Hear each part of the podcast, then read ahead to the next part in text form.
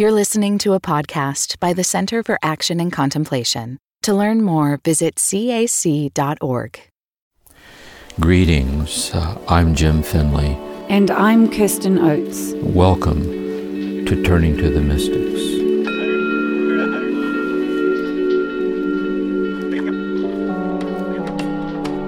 Welcome, everyone, to our dialogue on session five, Turning to the Mystics. Jim, good to be with you. Yeah, it's good to be with you. Yeah. So, in session five, you did something a little different. You didn't do your normal Lectio. In fact, there was no text uh, from John Yeah. of the Cross in the episode. You did more of a, a meditative reflection. Could could you just t- talk us through why you why you went in that direction? Yes, yes. You know, uh, there's a previous session, uh, that chapter, uh, it was so uh, deeply poetic. We thought it would be better if you and I went through it together as a dialogue. Because the goal here is to make these teachings as accessible and understandable as possible. So, with that in mind, with the dark night, I thought it would really be helpful to see how we've all experienced the dark night because the dark night is a uh, kind of a metaphor, a visual metaphor of the transformative deepening of love. So I thought if we could see how the dark night, as that metaphor, works in our love for each other, as between husband and wife, and then by implication between parent and child, or teacher and students, or people committed to help others with healing, or to living alone, or to being old, or being one with the earth, any any modality of a love that calls us to a yet deeper love. How is the dark night part of that transformative process? And suggesting, and this is what we looked at in marriage, then, as an example, suggesting that first the dark night is a kind of, um, is actually a brightness that blinds our eyes, and that we're living in a certain level of love. And then we're, we're graced with an awareness of a yet deeper love that's so deep we can't comprehend it. That is, it overwhelms us or touches us or reaches us, but we don't know what to make of it. So, in that sense, it's a dark night by the very luminosity of our inability to grasp it from where we presently are. Then the dark night then takes on a, a different meaning in which once we've got a glimpse of that brighter light and our eyes get adjusted to it, then we see that our present level of love is a dark night and that it's a kind of a darkness because it's a deprivation of the deeper light of love that we've been graced to experience. And then we see we want to then move into that brighter love. We want to stabilize in it and we want to leave behind that lesser degree of love because now we've seen something that's richer. And then the dark night comes that we're attached to the lesser love. We're attached to it because these are patterns of the mind and heart. And um, it has to do with issues of control, about not knowing how to leave them behind.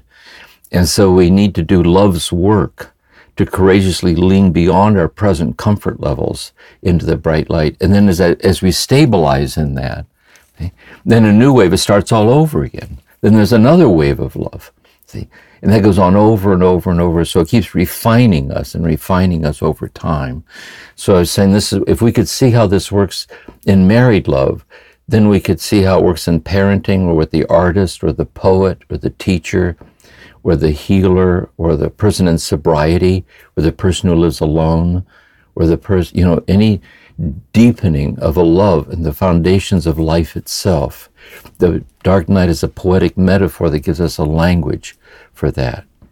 So, because if, if we could see it in each other, then we- we'll return back to John of the Cross to see in the same continuous way how does it go on between us and God See, on the dark night within this infinite love. And so that was the logic for that session, hoping to help the listeners see that. Yeah, and it was very helpful. So I, I appreciate. And this that explanation you just gave is a great summary. And I do want to repeat some things back because I think um, you've just provided a, a a lot of clarity for us. So the dark night is about the deepening of love and how we might experience the deepening Yes. of love. That's exactly right. Yeah. And then, uh, th- then I noticed last week, and you said it again. There's these two aspects to the way love deepens. One is that uh, we we sense the deeper love, and it's so bright. We we, we go into a dark night. We're blinded It, by it, it. it blinds us. That's right. Yeah. Then on the second side of it, there's the dark night of uh, longing for that love so fleetingly glimpsed, to use your words. That's right. And and does that that dark night feel more like a longing, like a Yes, it is. It is it, exactly. It's a longing to abide in the depths of fleetingly glimpsed, Mm-hmm. as it grazes us, and then having experienced it, see, Yes. having tasted it, then we long to abide in it. See? But the the night is we don't know how to abide. You know, Mm-hmm. we we need help from love Yes, to follow love's promptings to do that. Yeah. That's so helpful. It's just a great rubric, I think, to then apply to these different kinds of loves, which I'm hoping we can take some time to do a couple of different examples in in this episode. You, in the previous episode, you said, "Whenever there is love, there is God." Yeah. and I wondered. I think um, with it's so hard to define love. So, um, so this sense that you've spoken about of an interior knowing, and then there's there's the in between. There's something in between. Yes. Let's let's put it this way. You know, this idea that first in John in Scripture, you know, that God is love. Mm-hmm. So it says, and therefore, wherever there's love, there's God. Mm-hmm. For the one who says he loves God and hates their brother, it's just that person is a liar. See, so God is the infinite love that we experience and recognize in the love amongst ourselves. That God's the infinity of that love. And so, what is love? We might say, uh, and just for John of the Cross is so beautiful and some of his poetic insights into this love. We might say that love is first, I want to apply it where the person sees the beloved, as they see another person. And they see within the person the goodness of the person, a deep goodness. And the will is drawn to love, it, it, it- it's drawn to unite itself or to be one with that goodness. So it's a seeing of a certain depth of goodness or beauty. Mm. And in seeing that, the love in us, it sees that. We see the person through the eyes of love.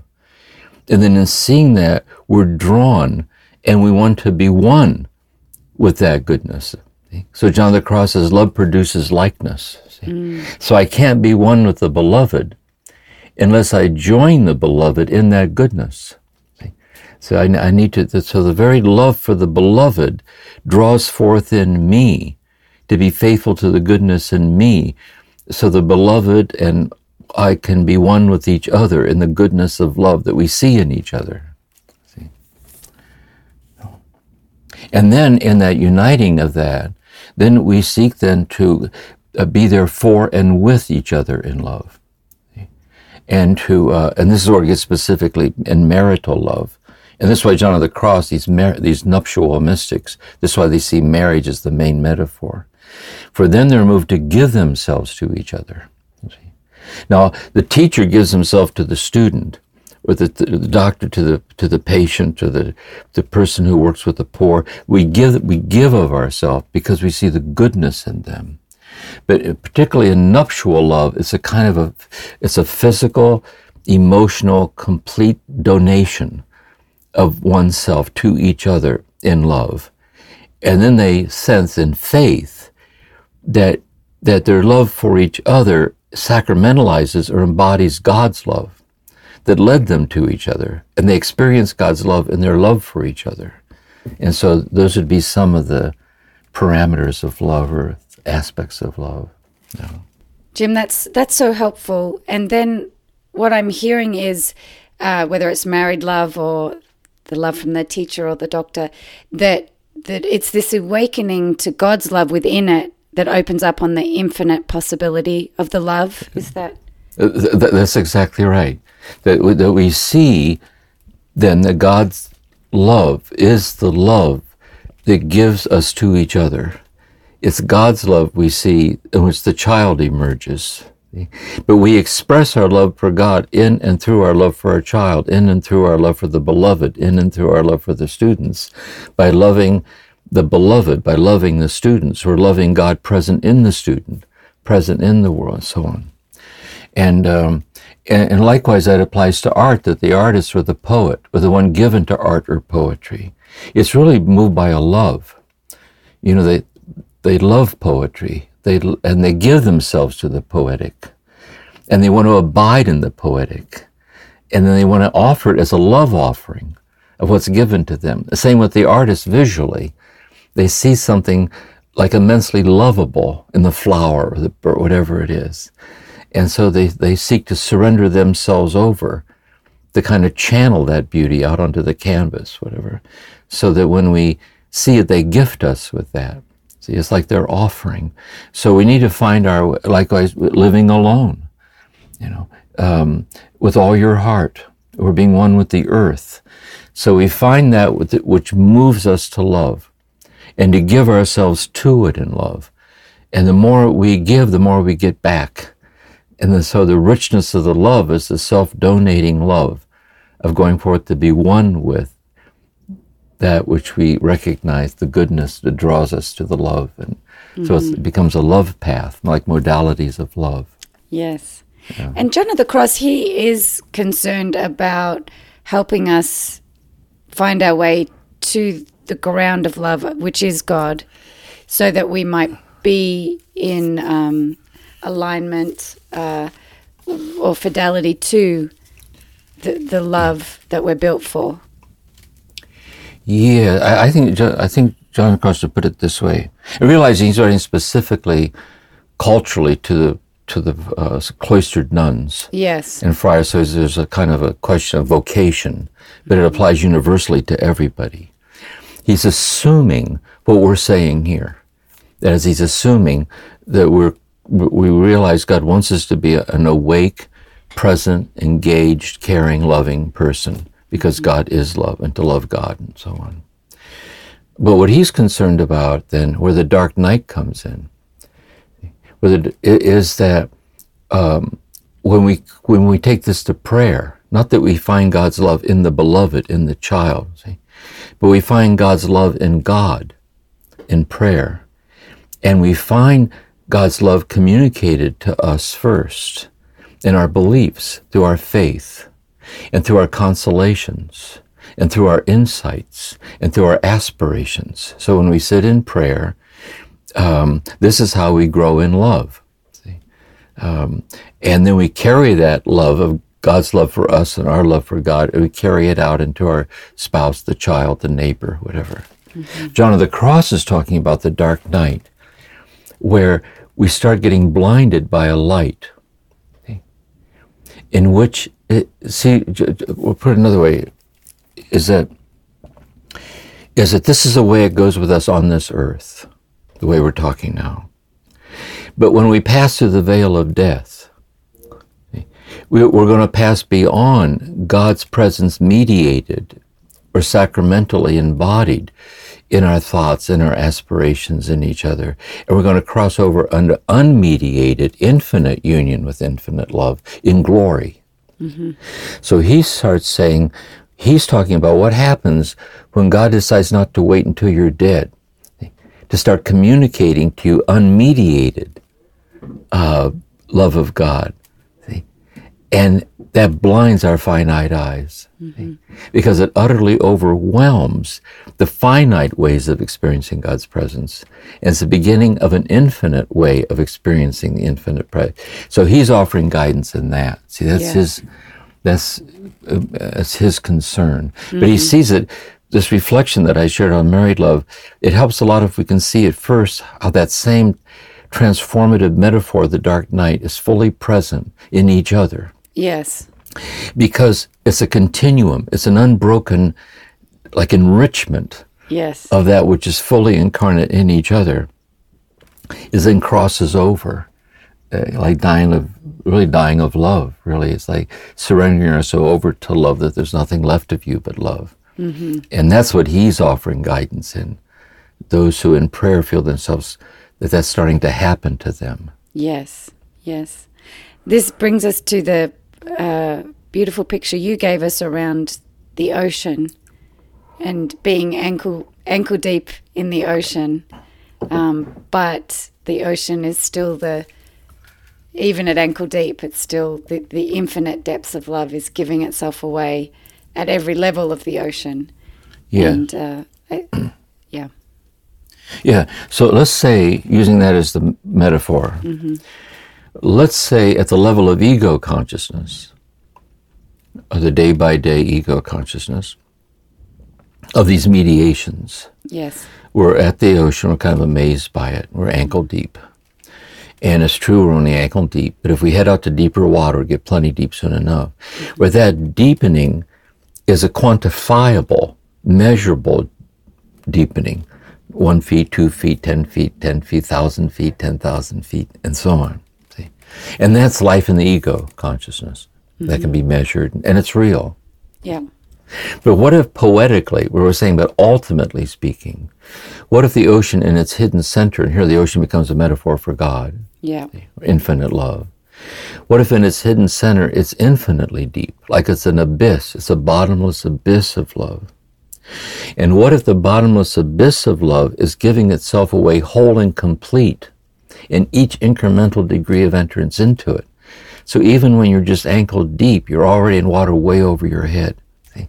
Because you're already in God we live and move and have our being.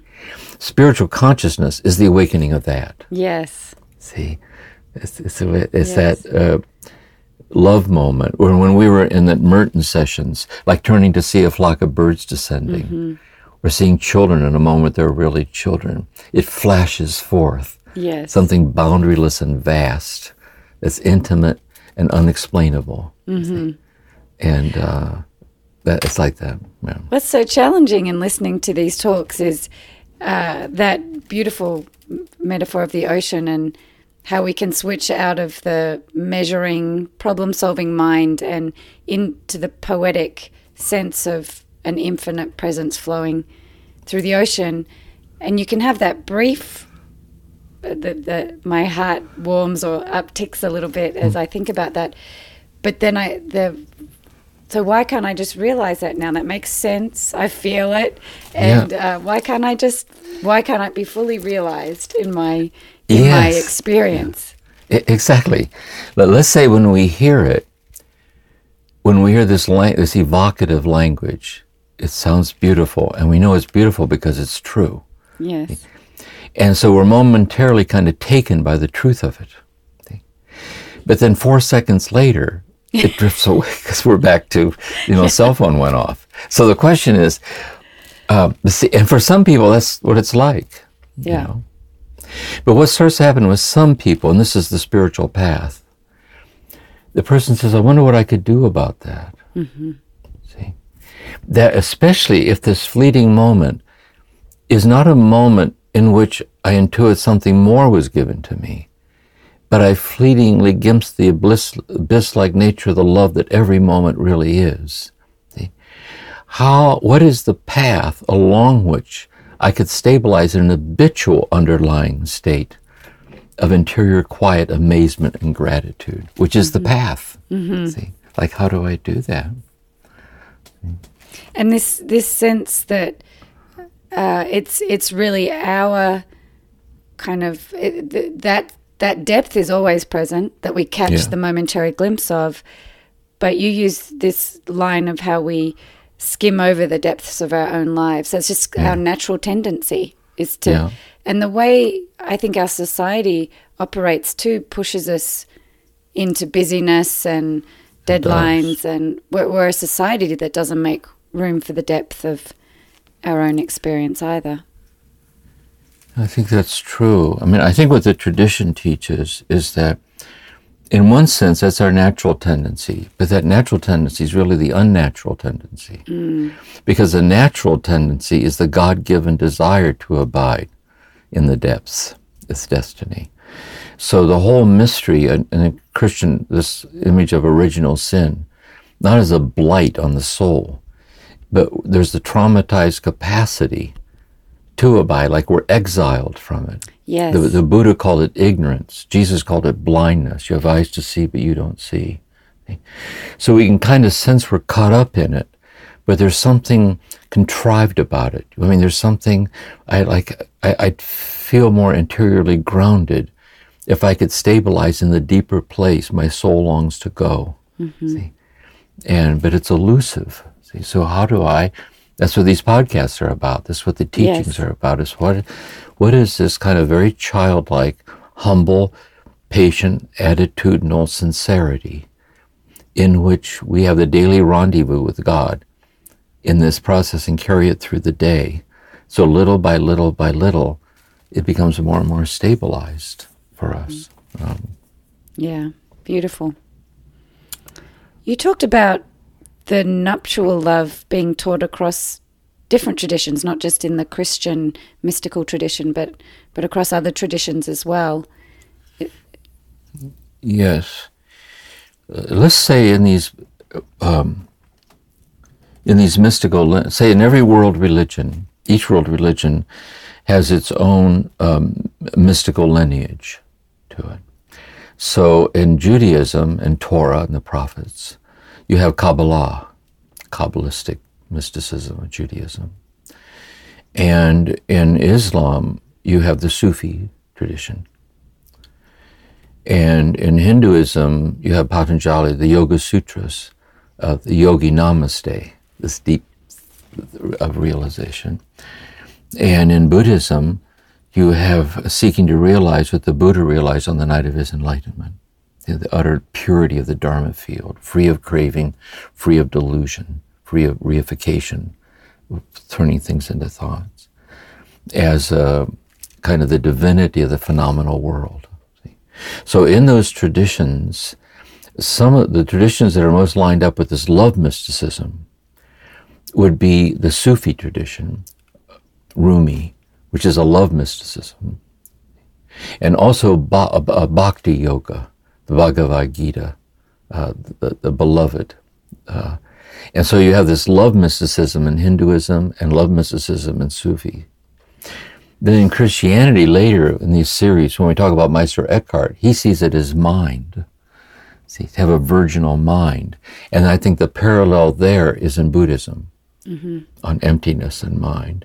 You, you see love in Eckhart and in Buddhism. In Buddhism, it's in the Bodhisattva, you know, and, and compassion is the body of emptiness. So both are always present. But Thomas Merton was very good at seeing these affinities between his own mystical lineage as a mystical Catholic. And he invited these dialogues, you know, with Abraham Heschel and uh, with the Muslims and, and so on, because he, he wanted those in their own tradition that transcend their tradition through mystical union. We recognize each other, and we have much to learn from each other Yes. about this abyss like love at every moment and every breath and everything is really no. Turning to the mystics will continue in a moment.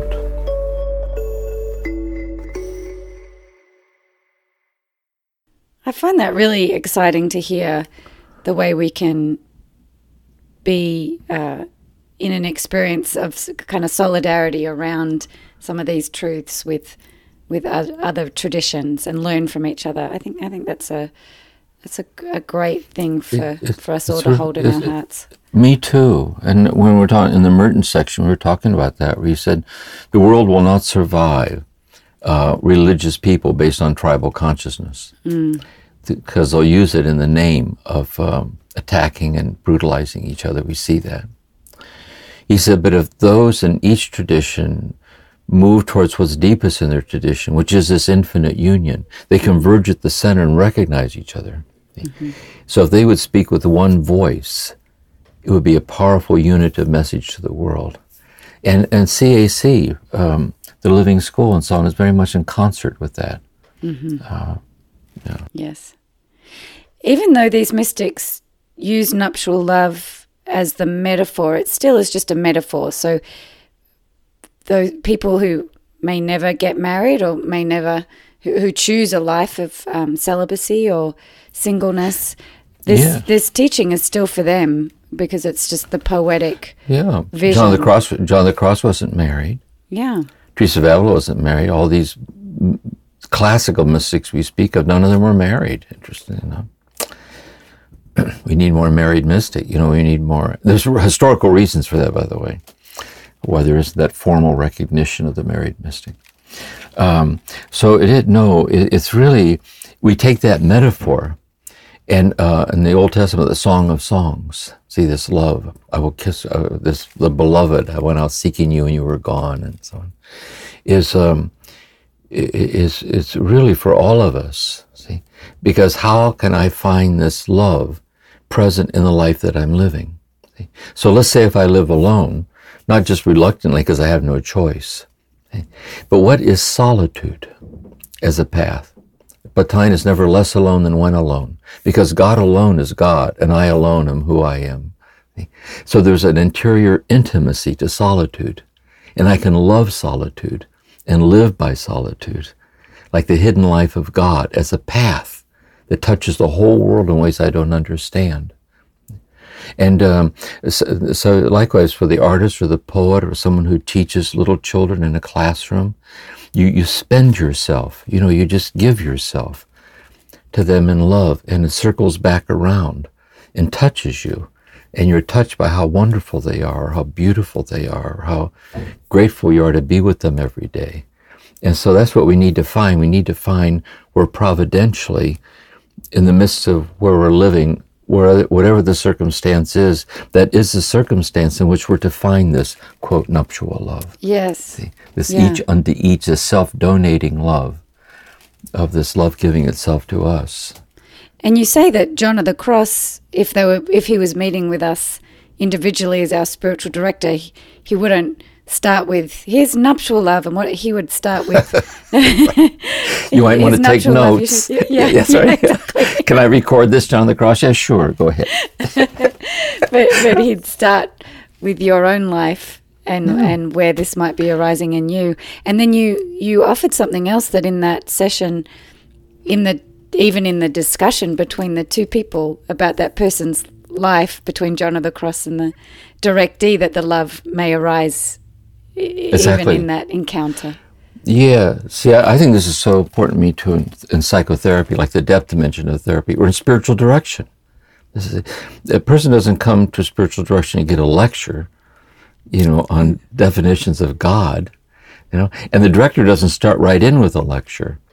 The director starts by listening, and then the director joins the person, you know, Eh, on, on where they are, and they engage, and the person feels met where they are in the desire for God. Mm-hmm. And then that relationship between the two of them can become a sacramental moment in which the love arises for both of them, mm-hmm. you know, in the encounter. Yeah, sure. Yeah, it, it's a beautiful picture of spiritual friendship and how we might be able to uh, invite this kind of depth in the way we listen to and talk to, to others. It's really true. And even these podcasts are this way. I mean, it's so mysterious in a way, like monastery and cyberspace thing that you and I'll probably never see people, the vast majority of people who might be listening to this. And some might be listening to it after you and I are both dead. Mm-hmm. and we're woven into them and they're woven into us. Mm. And there's a kind of a non spatial recognition of something, not limited by space or time. And the love then arises in this love space, you know, the eternality of it all. It's, it's very mysterious. But, but the path is being sensitive to things like that. Yeah, yeah. Know. And you passing on John of the Cross is not is means he's not limited to time and space too. The way you're It's- passing on his teaching. Yes, I, I was. I shared. I, think, I don't know if I did. Is I would sit with Thomas Merton in direction at the monastery, and I saw he really was a living mystic. I saw that he embodied the lineage.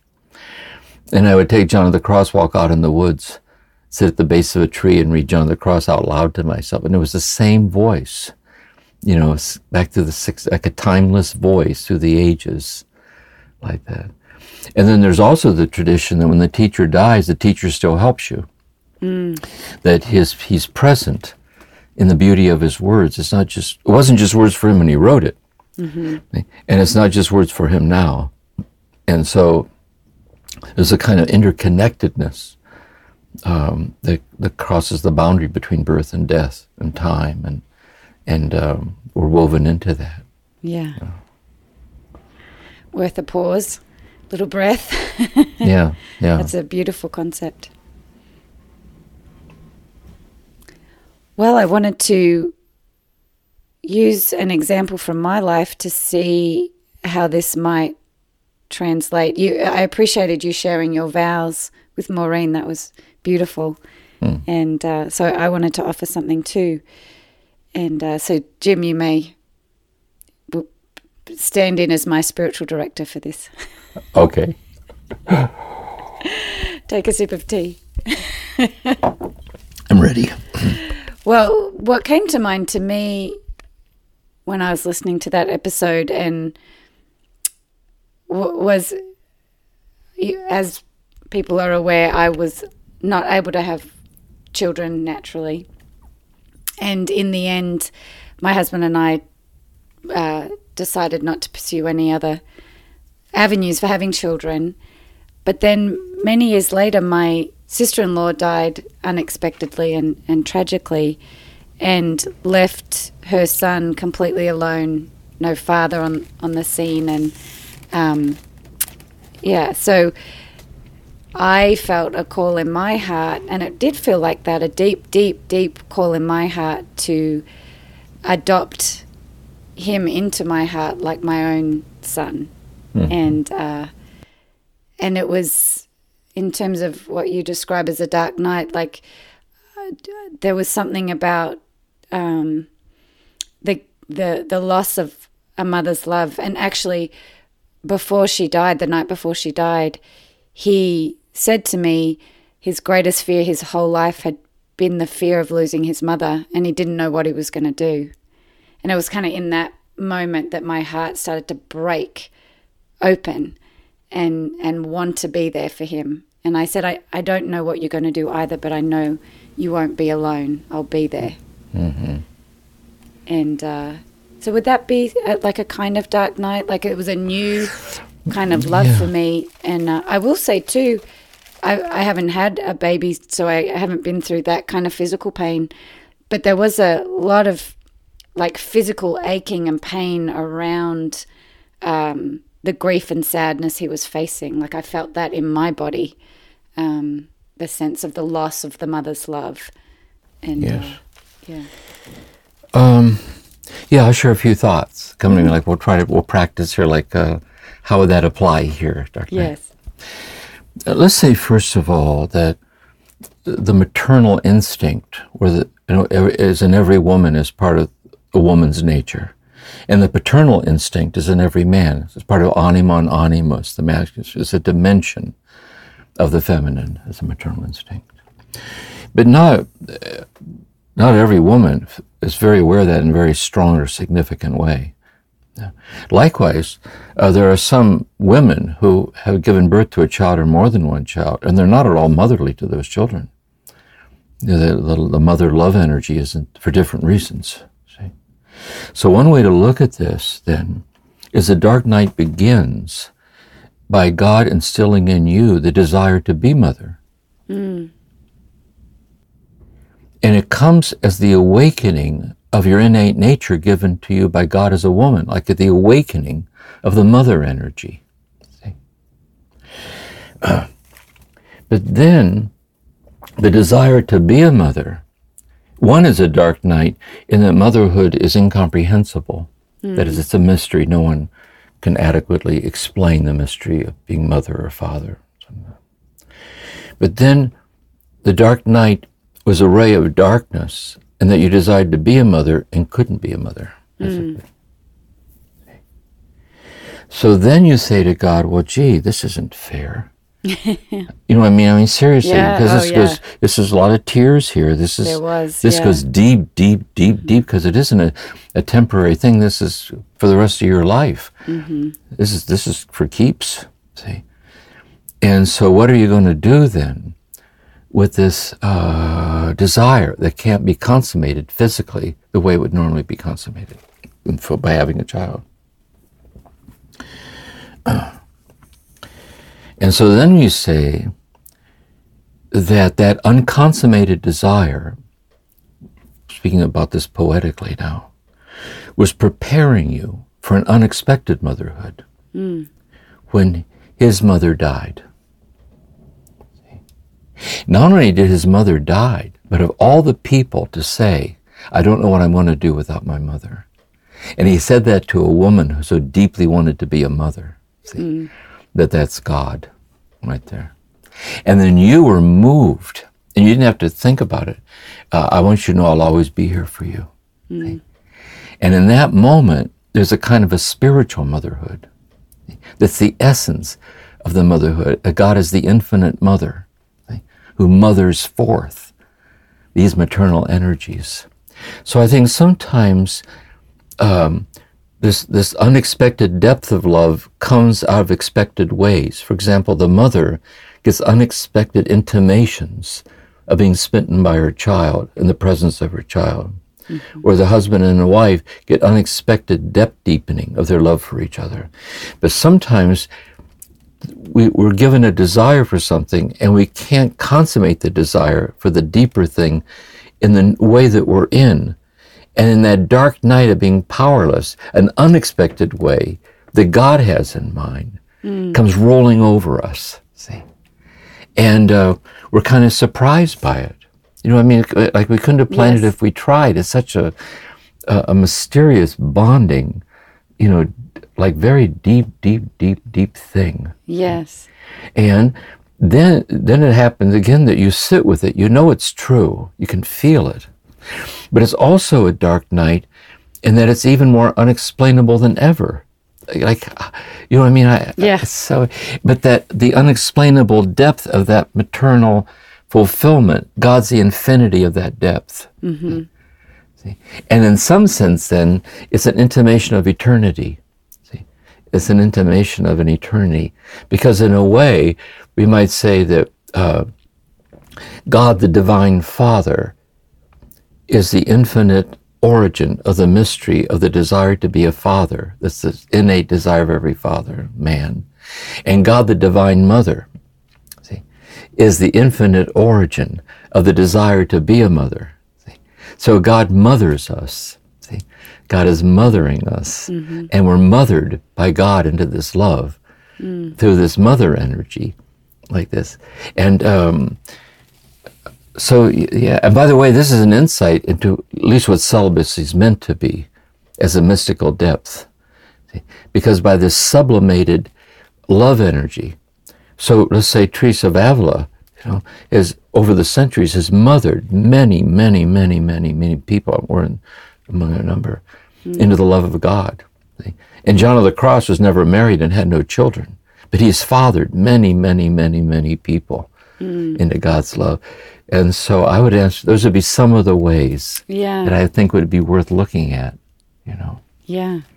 And, and by you, the way, another piece of it is, it never takes away some place in yourself that you wished if it were possible you would have been a mother. Mm. And that little piece is precious, see? Because that's the poignancy of the mystery. Mm. But we're sometimes given a gift on God's terms and not on our terms. And, uh, it's part of the path, you know. Yeah. Thank you, Jim.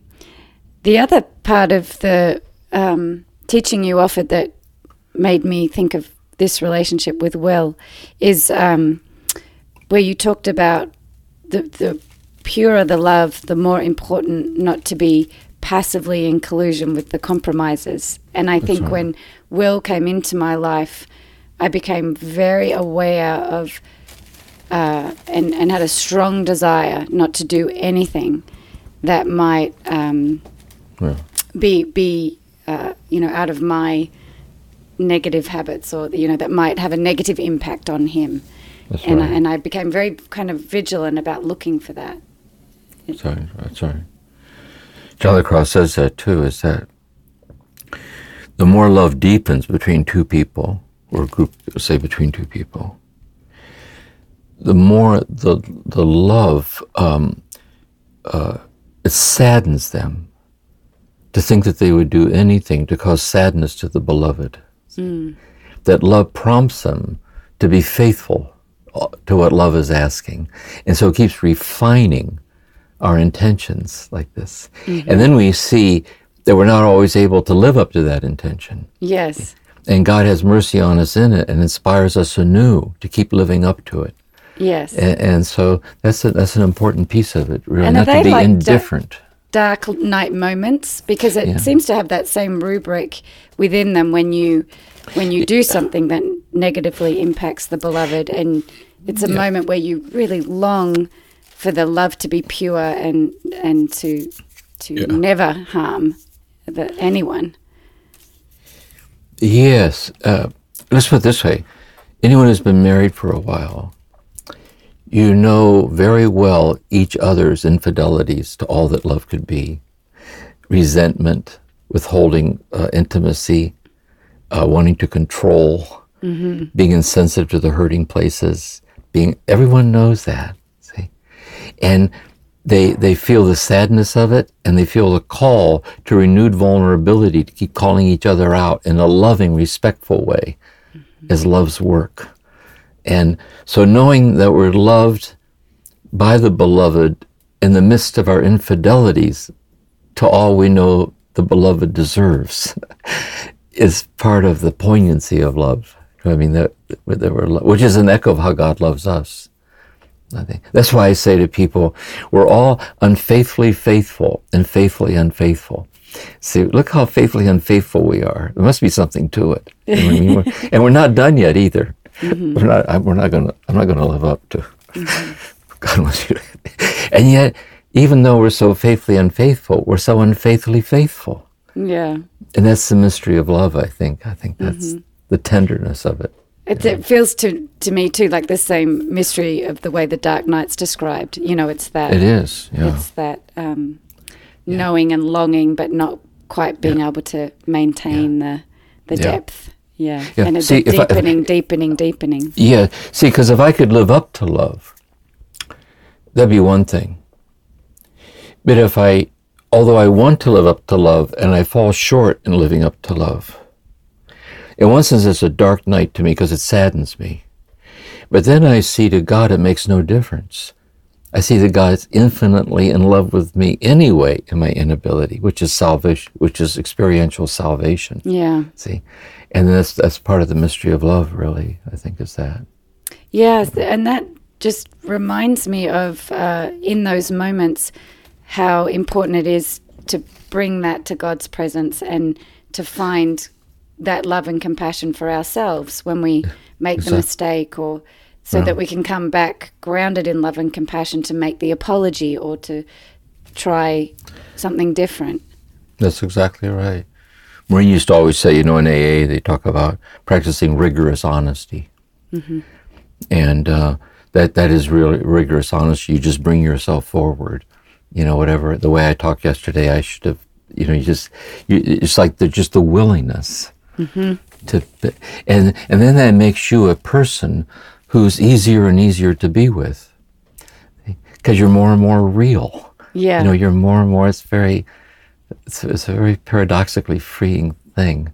Yes. Um, uh, I do remember uh, when the, the, the situation with Will where I was trying to f- kind of uh, fully adopt him into into my life and make those transitions. Um, how I did turn to God to like to be fueled by a love and a patience and um, an an energy that that was beyond beyond what I had previously known because love was demanding that of me. Yeah. And uh, it, do you feel like prayer can operate that way as a way to, if if we call on God to really help fuel and expand the love we're longing to I, come into the world? No, I know. I, I really do. So, for example, let's say in prayer, say we're reading the Gospels. And let's say in reading the Gospels, uh, you know, Jesus saying, you know, fear not. And fear not because uh, with you it's impossible, with, but with God all things are possible. See, you're, I'm infinitely, you can't do anything to stop me being infinitely in love with you. It's set, see. So now we got that settled. At least for me, God says it's settled. I know you're still trying to take that in. Is that, and then then we realize we we know it. We sense the truth of it. But it's almost we can bear being conditionally loved, but to be unconditionally loved, because there's no control in unconditional love. So the more I realize that's how God loves me, mm. it inspires and moves me within my limitations to pass it on, see? to share that with, with people. And because God shares it with me. Yeah. Wonderful. Well, I hope this dialogue's been helpful to people, and I, I do wonder uh, if there's listeners out there that uh, have experienced their own way of going through the dark night as a teacher or as a poet or as a mm mm-hmm. baker. Or it would be lovely to hear some of those those mm-hmm. stories and uh, to to make it feel real for everyone. Yeah. Jim, in the next episode, you're going to go back to the format of the Lectio, and you're going to kind of reflect on how this nuptial love, the metaphor of nuptial love, relates to the unitive love between God and yeah. us. Is that? Yeah, what we want to do is we're going to take a break here, like a little spacer. And then um, in that break, in a way, we're kind of continuing what you and I have been doing. Mm-hmm. Only now I'm saying, now that we're hopefully experientially clearer about the dark night as this transformative mystery, then I'd like to return in a briefer time, returning back to John of the Cross in his book, The Dark Night, mm-hmm. on how this the same continuum of the dark night goes on between ourselves and God. Mm-hmm. Lovely. And uh, so we'll do that to kind of round out again, returning back into St. John of the Cross. And that in turn will then leave us to um, talk about this uh, the light that shines out of the darkness, uh, being married to God, a mystical marriage. And it'll free us up then to conclude with that. So, yeah. Wonderful. Well, thank you for today, Jim. This has been a gift and yeah. uh, sending love to Maureen yeah. and to Will, yeah. who, who have joined us um, in the midst of today. I felt both their presence in, in our discussion. So thank you. That's great. Thank you for listening to this episode of Turning to the Mystics, a podcast created by the Centre for Action and Contemplation. We're planning to do episodes that answer your questions. So if you have a question, please email us at podcasts at cac.org or send us a voicemail at cac.org forward slash voicemails. All of this information can be found in the show notes. We'll see you again soon.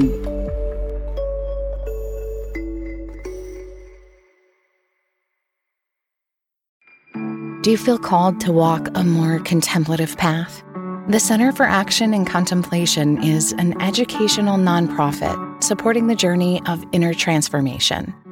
Our programs and resources will help grow your consciousness, deepen your prayer practice, and strengthen your compassionate engagement with the world. Learn more about our resources, such as publications, podcasts, email series, and events at www.cac.org.